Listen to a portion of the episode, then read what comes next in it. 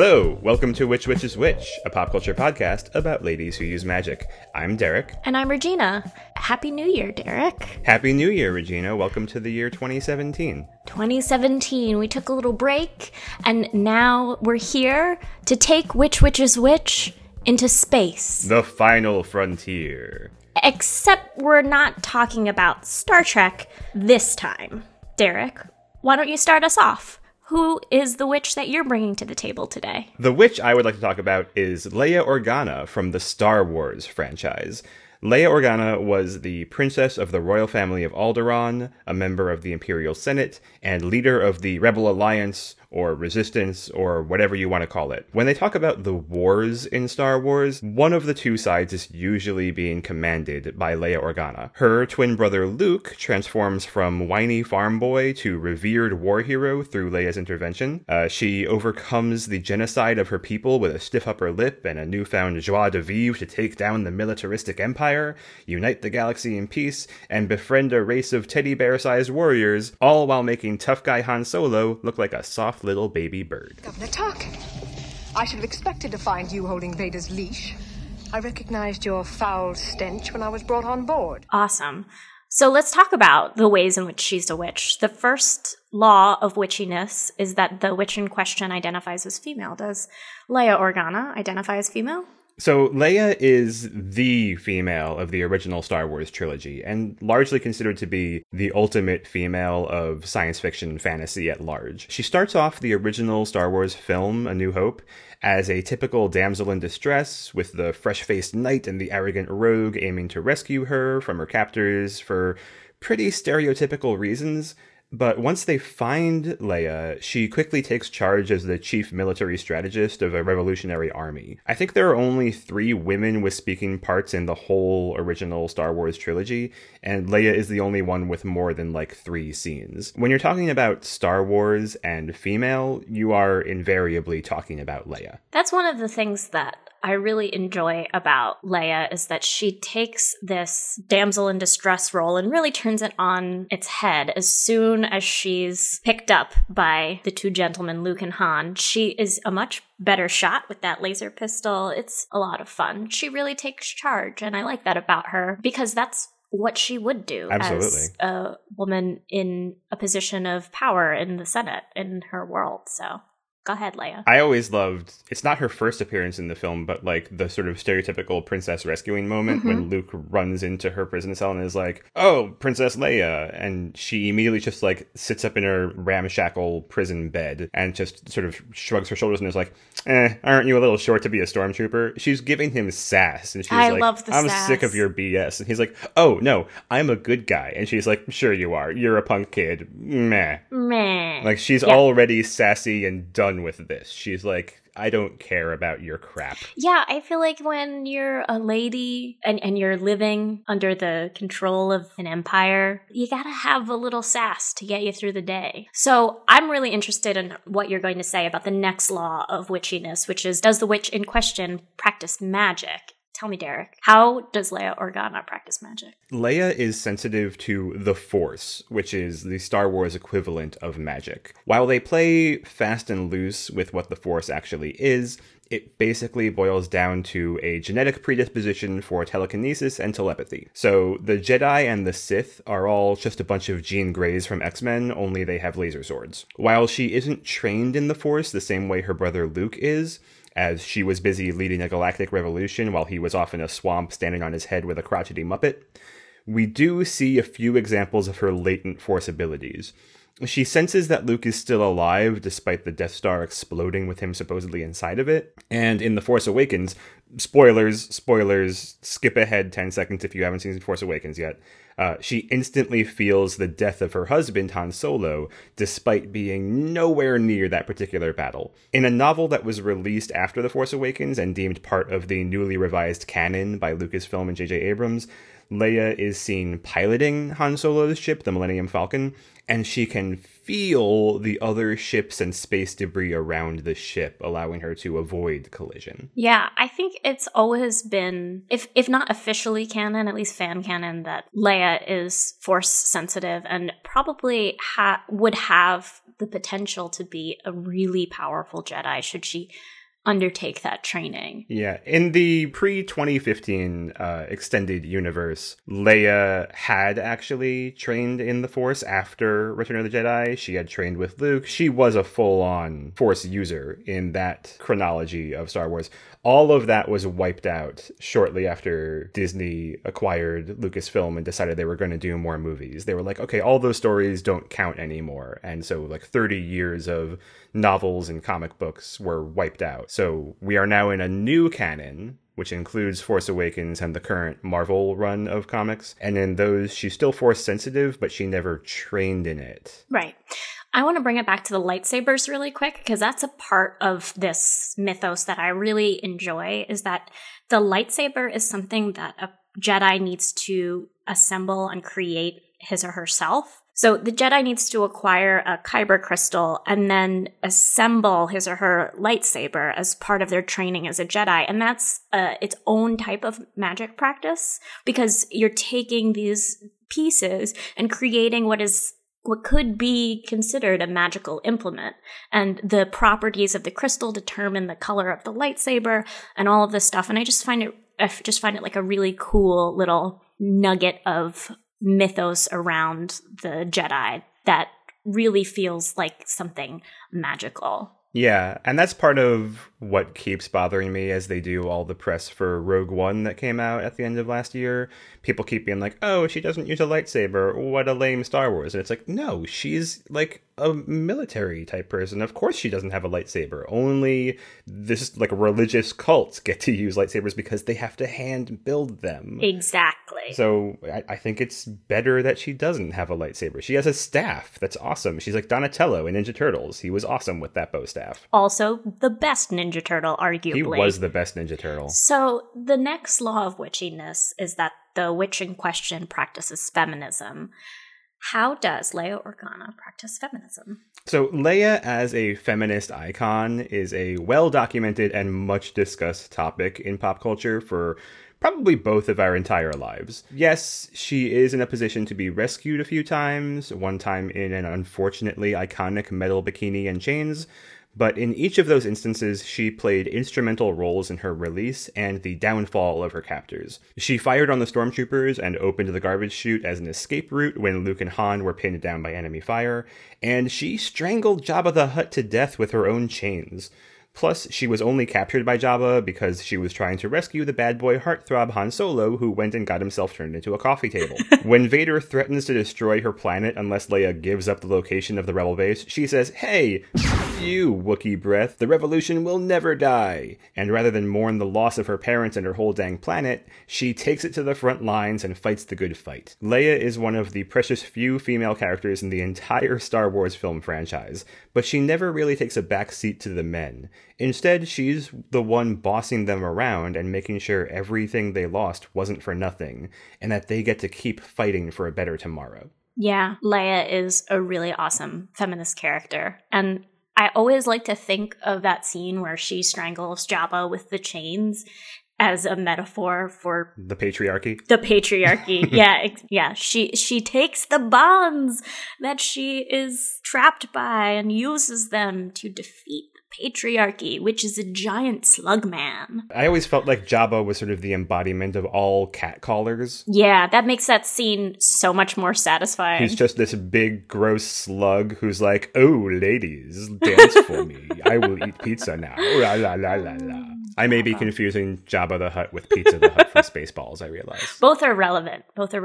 What is relevant is the next law of witchiness, which is the witch in question persecuted or misunderstood? Yeah, the operative word people use to describe Leia most often is princess. Not senator or general, but princess, largely because they expect her to just kind of sit there quietly and be a figurehead that requires defending. People are constantly underestimating her because of that preconceived notion of what a princess should be. So it's kind of ironic that as royalty, she is somewhat looked down upon by the people who meet her. That prejudice doesn't last long, though, as most people realize within 1 or 2 minutes of hanging out with Leia, whoa, this woman is in charge, and I want to go whatever way she's going. The only person who continues to give her a hard time, really, is Han Solo. And that's just his middle school crush way of telling her he likes her. Instead of pulling her pigtails, he sarcastically calls her Your Highness all the time. Are you stuck-up, half-witted, scruffy-looking nerve herder? She's constantly like, you know, they're, oh, Your Highness this or whatever. And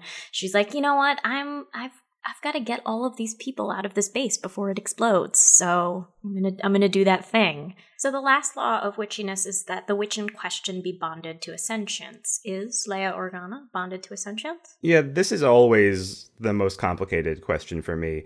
There is the whole Force-sensitive thing. The Force is a vague and nebulous concept, but one aspect of it is known as the living Force, and that is fed from the energies of all living things anywhere ever. The living Force also then flows into something called the cosmic Force, which is an even greater aspect of the Force, and that is the part that allows Force-sensitive people like Anakin, Qui-Gon, Obi-Wan, and Yoda to keep appearing to people even after they die. So Leia is connected to the Force. She is connected to those aspects of it, which are, by some definitions, also alive and therefore sentient. So, kinda? She is connected to it, she just doesn't really pay much attention to it. That's fair. And also, yeah, the whole notion of what the Force actually is much, much debated and depends on how much you want to take the prequels as canon or as what they are. There's kind of a lot of confusion that happens with what the Force is when you look at those prequels versus the original trilogy versus how it's playing out now. There's a lot that people hate about Phantom Menace in particular. I mean, take your pick. You've got Jar Jar Binks, annoying baby Anakin. But the thing that a lot of people attached to, like, ruining the sort of Star Wars mythos was the introduction of midichlorians, basically extra strong bits of iron in your blood, I guess, that make you able to use the Force. It was dumb. I don't even really know. It's basically just genetics at that point. It's similar to your theory about the witches in Harry Potter being similar to the X-Men in that it's just a gene. Mm-hmm. It's something in their blood that allows them to be magical. Just right. Like Zatanna from Justice League, also genetically predisposed to magic. And I do think that we've talked a little bit about how the Force, whether or not you're going to discount midichlorians, the Force-sensitive people have a genetic disposition to being able to access these powers. Yeah, well, that's the whole thing with the Skywalker family. Right. So Anakin, Darth Vader, is extremely powerful Jedi, and then his kids, Luke and Leia, are both Force-sensitive. Luke becomes the most powerful Jedi of his generation. Leia could have been just as powerful, but she never trained, and Luke kind of sucked at first, so maybe Leia would have been amazing later on if she had trained. Yep. And then Leia's son, Kylo Ren, is like the most badass Jedi of his generation. And there's the theory that possibly Rey, again, spoilers, could be Luke's daughter. We don't know. So we just don't know. We'll see how things play out in the next couple of Star Wars movies. But basically it's just, hey, look, the Skywalker bloodline sure is powerful with that Force. Yep, sure is. And I think that any of the Skywalkers showing up at either the Xavier School for Gifted Youngsters or Hogwarts would be pretty interesting. Now I really want to see Leia hang out with Scott Summers. I feel like they would have a lot in common. You think so?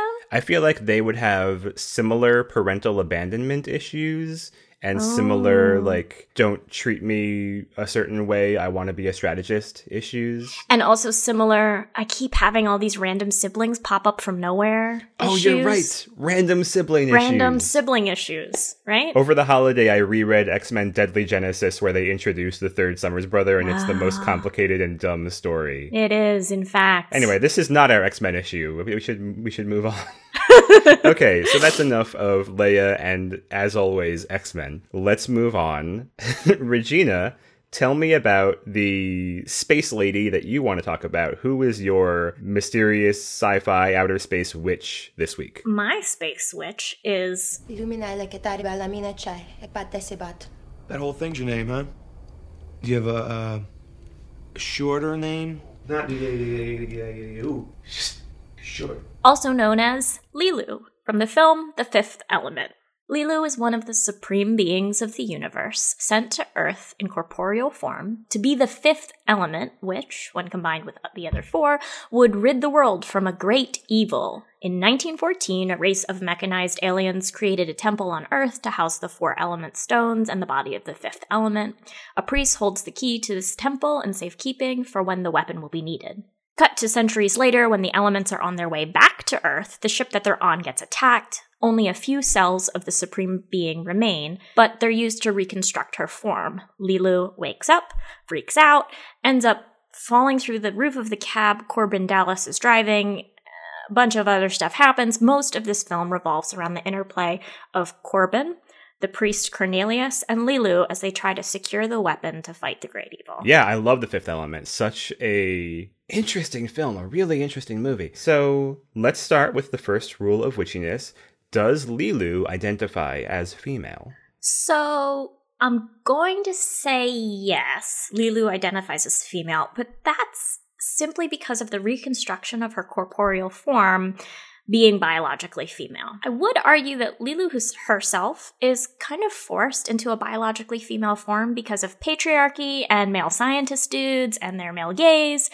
But for the sake of her witchiness, I'm down with her identifying as female. The fact is, she's a supreme being, and seems pretty ambivalent about her biological form, so I think she probably would, had she been given the choice, identified as gender fluid. And I'm also going to take this moment to talk a little bit about the cool gender things that happen in this movie. One of the really fun things is this character Ruby Rod in the movie, who is a black man who dresses in what could be considered women's clothes. He has a very flamboyant and effeminate nature. He has a really high-pitched voice. But despite that, he also is portrayed as being very sexually attractive to women and very virile. He pleases a lot of ladies during the course of the film. And I think that that's really fun and kind of really progressive for when you think about the time in which this film came out. Here you have this man that would be, for all intents and purposes, considered really effeminate, and his portrayal would be probably negative in any other context. And yet he is shown to be very much a ladies' man and very much an interesting and positive figure. So I think that that's kind of cool. I mean, they do a lot of cool things with gender in this film with Ruby Rod and what I would argue is Leeloo's gender fluidness. And it kind of falls apart towards the end of the film, but we'll get there. Anyway, the gender politics in this film are really interesting. For her witchiness' sake, I would say yes, Leeloo identifies as female, but probably not at the same time. Yeah, Leeloo's a fascinating character, but Ruby Rod was clearly a fan favorite in that film. Ruby Rod is portrayed by Chris Tucker in what I can only imagine was pitched as, what if Prince was a talk show host in outer space? Yeah. And has the most spectacular over-the-top pompadour you could possibly imagine. It's like... no one could top it. It's like a tube that comes several feet in front of his head. This blonde tube of hair coming forward. It's amazing. And yeah, that leopard print jumpsuit mm-hmm. is spectacular. Mm-hmm. Mm-hmm. So moving on to the second rule of witchiness, does Leeloo practice magic? And if so, how? So she doesn't practice magic until the very, very end of the film. Spoilers. When she decides to fulfill her role as the fifth element and become the weapon. That said, she does practice some pretty incredible magic, joining herself with the elements and destroying the great evil as a big old fireball. Yeah, big old fireball. That's the way to end a movie. Yeah, big old fireball. All right, moving on to the third rule of witchiness. How does Leeloo demonstrate feminism, if at all? So I would argue that Leeloo herself is a feminist character living in a world and a movie that aren't exactly feminist. She's an interesting female character in that she's incredibly powerful and wields that power with a nonchalance and grace. She's incredibly smart. She learns everything she needs to know about humanity in a very neo, I know kung fu kind of way. And she's very capable. Despite all of this, she's pretty infantilized in the movie, and Corbin, the big strong man, ends up taking care of her in many instances. In fact, at the end of the film, she's about to practice her witch potential and be the fifth element, and then she second guesses herself and starts to cry. It's only when Corbin tells her he loves her that she finds it in herself to do what she needs to do. Yeah, that's the part of the movie that bothers me the most. The fact that she sort of looks to Bruce Willis to be like, is it okay? Can I do this? Ultimately, she is the one who saves the world, but the implication there is that the big, strong white dude needs to help her along. And I'm not even going to get into the outfits and the male gaze thing happening throughout the movie. That's sort of a really unfortunate trend in science fiction. The whole, this movie is primarily targeted at teenage boys, and therefore let's put some scantily clad women in here just to keep selling tickets. I mean, maybe it's just I had a very fortunate upbringing in that the majority of people I knew growing up who were really into sci-fi were badass ladies. And so it always really bothers me when great science fiction has unnecessarily sexualized female characters. For sure.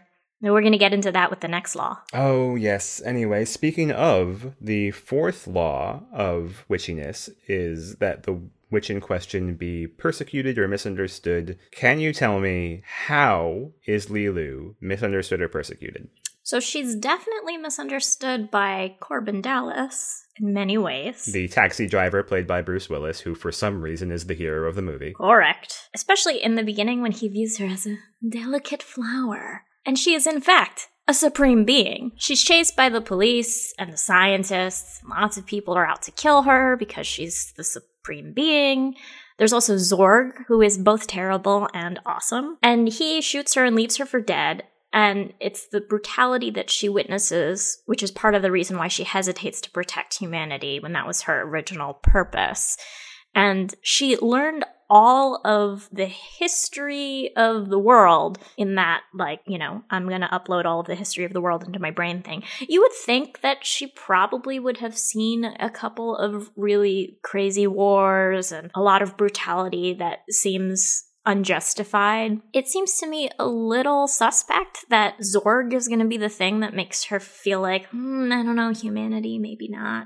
Yeah, you should never trust Gary Oldman in any movie ever. That is what we have learned. She's a supreme being and people don't treat her that way. It does seem like a trope in fiction for like supreme beings to come to the mortal plane and be so fresh and new and unsure of their place because of the sudden transformation that they just kind of seem infantilized and dumb, and all the people are like, oh, you're a little baby, let me treat you like a little baby. Well, I mean, doesn't that happen to Storm too? We talked about that, where she was like, I grew up as a goddess and I don't need to wear clothes because I'm a goddess. When it's like, clearly, listen, Storm, you understand how the world works. You just feel like not wearing clothes because of male gaze. That's what's happening here. And this is something that always kind of bothered me, because in my view of history of humans, clothes were not a modesty thing. Clothes were a protection thing. Correct! Like you put on clothes so that you wouldn't get like stuck by the twigs and bushes as you ran through the forest. Yeah. That was to keep you from injuring yourself, not to hide your boobs. Oh. Or not, as the case may be. Keep those on display, I guess. Yeah. Anyway, let's move on to the fifth and final, appropriately, for the fifth element, you would say. The fifth element, yes. Of witchiness. So the fifth element of witchiness is that the witch in question be bonded to a sentience larger than themselves. Can you tell me if and how Leeloo is bonded to a sentience larger than herself? Well, I'm going to say yes. At the end of the film, she is bonded to a sentience larger than herself in order to become the weapon to fight the great evil, but she is technically also a larger sentience in herself. She is a supreme being, and then she bonds to the lower elemental stones. So she's kind of bonded to a sentience, but like in reverse, where she's a sentience and she bonds to the lower elementals. So that's kind of cool. Yeah, and the five of them together are a great power. Great power. Big old fireball. They're Captain Planet. No more evil. They're she's Heart, the one that can talk to monkeys. Right, yes. Everyone always hated on Heart, but Heart got through when they needed to do stuff. You're not going to be able to save the world from great evil unless you can talk to monkeys. It was the least flashy of the powers, but they always needed a situation where, like, oh, we can't see through that forest fire, and we can't use the fire ring to put out the fire, so let's just use Hart to talk to a toucan and have the toucan fly over the fire. It's like, yeah, that's a very helpful power. It doesn't show very well during the opening title sequence of the show. Word. All right, so we've made our cases for Leia and Leeloo, yes, why they are both witches. They are both definitely witches. Definitely. Let's just check off all five boxes right there. Witches. So let's talk about your coven for a second, Regina. Mm-hmm. You can only have Leia or Leeloo in your coven. Which one do you choose? Oh, this is tough. This is tough because on the one hand, who wouldn't want the political acumen and savvy of Leia Organa in their coven? Mm-hmm. I mean, there's a lot that Leia brings to the table. She has so much life experience. She's been through pretty much every catastrophe you can imagine and come out through the other side. Yeah, if we ever needed to save the world for some reason, pretty much she'd be really great. On the other hand, Leeloo also saved the world with her powers, and she's a larger sentience. So for those in the coven who aren't necessarily down with a lot of other deities, you could just bring in Leeloo, and when you practice together, you'll be bonded with this larger sentience, and all of a sudden your witch bona fides are like way up there. I don't know. I think Leeloo is awesome, but I think probably I would recruit Leia into my coven. So I hadn't thought of this until you just started to say that, but I'm going to think of them in terms of, like, our D&D party, basically. Okay, all right. Leeloo is the chaotic one who doesn't really know what the situation is, but will run in and use the best of her ability and almost always save the day. Mm-hmm. But you're not sure how. Whereas Leia has been around the block a few times and is a master strategist and will think about everything on their way through. Maybe not as much as Tor in our group because that's overdone. Yes, a little bit less. Maybe I don't want to keep this in the episode. Maybe I don't want to leave this part in. No, I think it's good. You just got to backtrack a little bit. So Leia is the one who will really think about things before acting. Yes. And will help your coven talk through the ramifications of whatever spell you cast. Right. Whereas Leeloo is the one who will be like, here, borrow my energy. Let's blow things up. Yes, absolutely. And I feel like as far as my coven is concerned, having someone who's a little bit more level-headed and able to talk through that strategy is going to be really helpful, because I think if I were to have Leeloo in my coven, there would be a lot more catastrophe and fireballs happening all the time. You'd hear about it on the news. It would be really destructive. So if you want a bombastic, wild, exciting coven, mm-hmm, you go for Leeloo. Correct. If you want a carefully plotted, effective coven, mm-hmm, you go for Leia. Mm-hmm. Mm-hmm. Well, Leeloo sounds like the much more fun way to go. I think that's probably what you need in your coven. Yeah, and that's where I feel bad, because there's no way I'm not choosing Leia. There's just no way I'm not choosing Leia. You just can't. I have essentially made the argument for why not to choose Leia, but I'm choosing Leia because